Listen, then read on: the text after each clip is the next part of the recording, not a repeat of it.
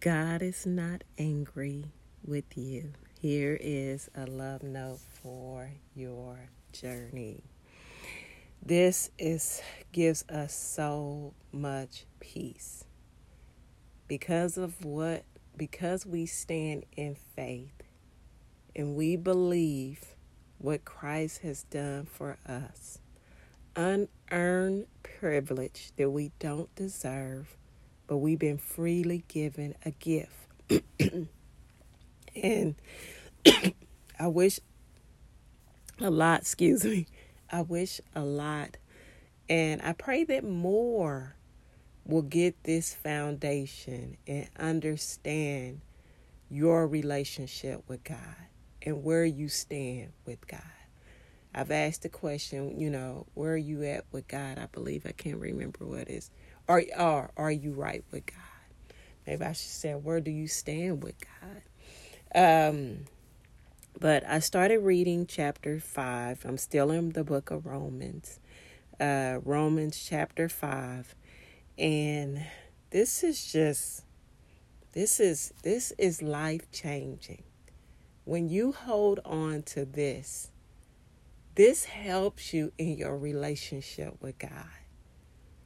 And a lot of people, and I can remember sitting with one of my clients and, you know, just thinking God is just so upset with her and God is mad at her and God is causing these problems because of the things that she didn't do right. Just wrong thinking. Uh, God is a problem solver, not a problem causer. And a lot of people think that God does this, he's doing this because I did this and oh God gonna get that person and and just things like this. I can remember that we were uh we were in a car and um coming back from a trip and it was coming uh, it was me and my sister and her kids and my husband and my kid. And I can remember we were talking about I was driving and no you know nobody liked for nobody to say anything to them while they were drive while they're driving. I just said that to my husband yesterday. I'm like, "Let me drive. If you want to drive, you can take the wheel, but I'm driving." I don't know why that bothers us, but it bothers you when somebody tells you about your drive. And I guess you feel like I know, but you know, I I can scale back on that and just let people say their words.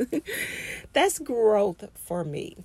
Um, but anyway, we was in the car, we was on the highway, and I can't remember. We was we were talking about something and we got a little upset and I can't remember what the conversation was and me and my husband was in the front seat and I I can't even remember what it was about. I don't know. But anyway, I got a little loud. He got a little loud.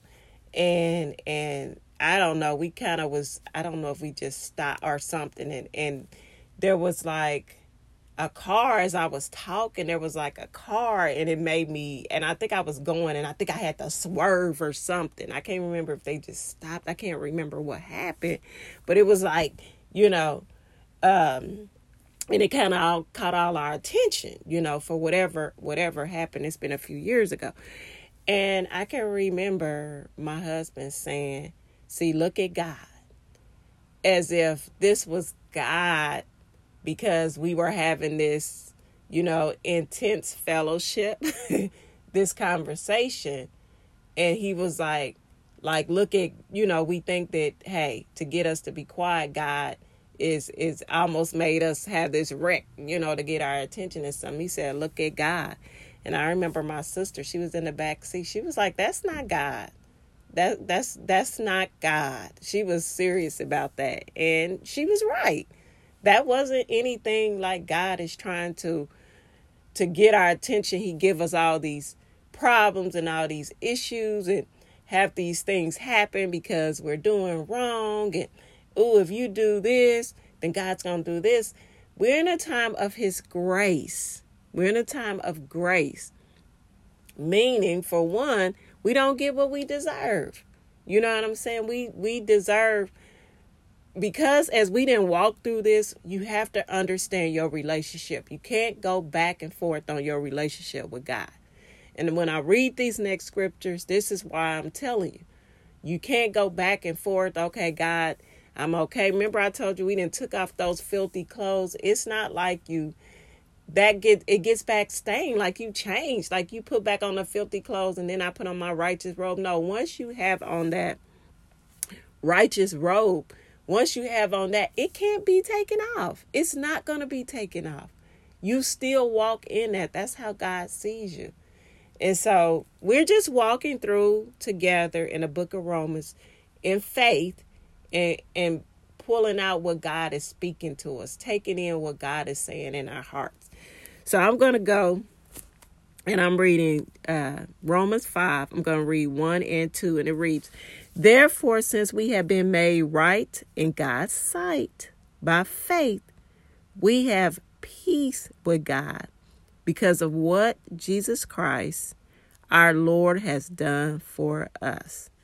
Because of our faith, Christ has brought us into a place of undeserved privilege where we now stand and we confidently and joyfully look forward to sharing God's glory.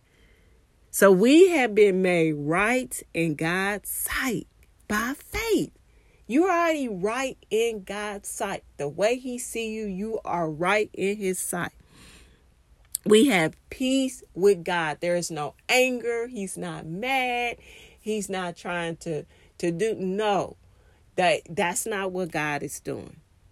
We have peace with God. Now I will tell you, we have an enemy out here. We have an enemy that hey, if you open up strife, if you open up confusion and I he that's what the enemy does.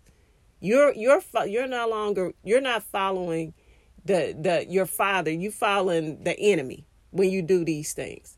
But it doesn't mean that you're still not his child, that he does not love love you. No, you know how to say, "Hey, Lord," as you get to know him, forgive me and let me walk in the in the right direction. I love the application part of explaining this.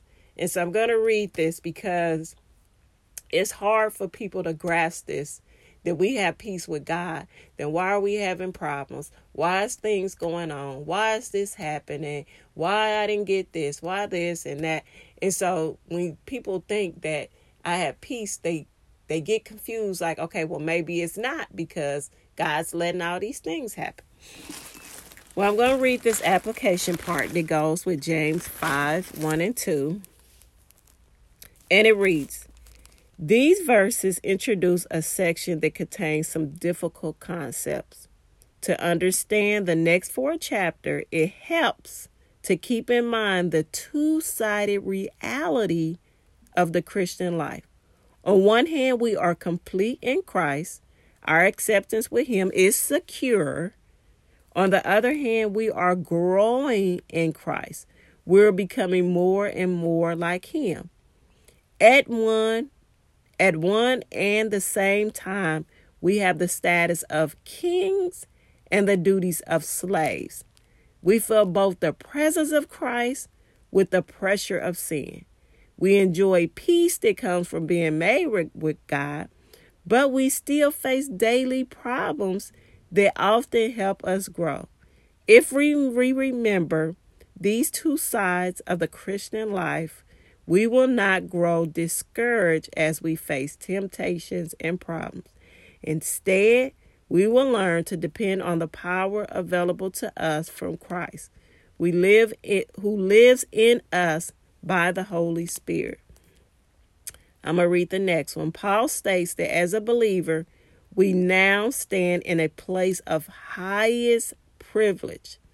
This grace in which we now stand not only as God, not only has God declared us not guilty, He has drawn us close to Himself. Instead of being enemies, we have become His friends. In fact, we are His own children. We are His own children. And so I like how it gives it too because even though we already made we are made right in God's sight, we made peace with God because of what not what we did, not because we didn't did everything right. Is because of what Christ has done. We put our faith in Christ. And so when he sees us now, he sees Christ. And remember, we are becoming more and more like him. We're going from glory to glory. We're getting better and better. And so it's good, like they said, to remember these two things as you go through this next verse because there is the pressure of uh because we we in these bodies and and and still sin you know what i'm saying still is a pressure for us a temptation for us and so paul is you know getting the stage ready to kind of have these things in mind that as we walk through the rest of the scriptures and you get to understand a little bit more, you already remember, okay, I got peace with God. Uh, that that's the foundation. Like you got peace with God. Now he, he he's he's drawing you to himself. Now you get to be close. We get to be close. At far at far at first we was far away, but now we're we're close to God and we have an undeserved privilege. We stand in this highest privilege that we have been given as his children because of Christ. So it's just it's it's a lot to take in, but it's taken into our heart. I tell people the Bible is written not just for your head, but your heart. And so it just you build that relationship and understanding the relationship that you have with Christ and who He is and who you are and how you are already right in His sight. So, again, read those chapters. I read Romans 5 1 and 2. Very, very powerful. and I like one of the titles says, Faith brings joy. So, we get. We get to at, at the end of that scripture says we confidently and joyfully look forward to sharing God's glory. And so it's it is it is truly an undeserved privilege of what we have the relationship that we have, the privilege that we have, the glory that's waiting for us. Un- we didn't do anything to deserve it. It is truly a free gift that we have been blessed with because He loves us so much. And so when you have that as your foundation, it helps you on your journey. It helps you in making your decisions. It just helps you, and you have the Holy. You have the Holy Spirit.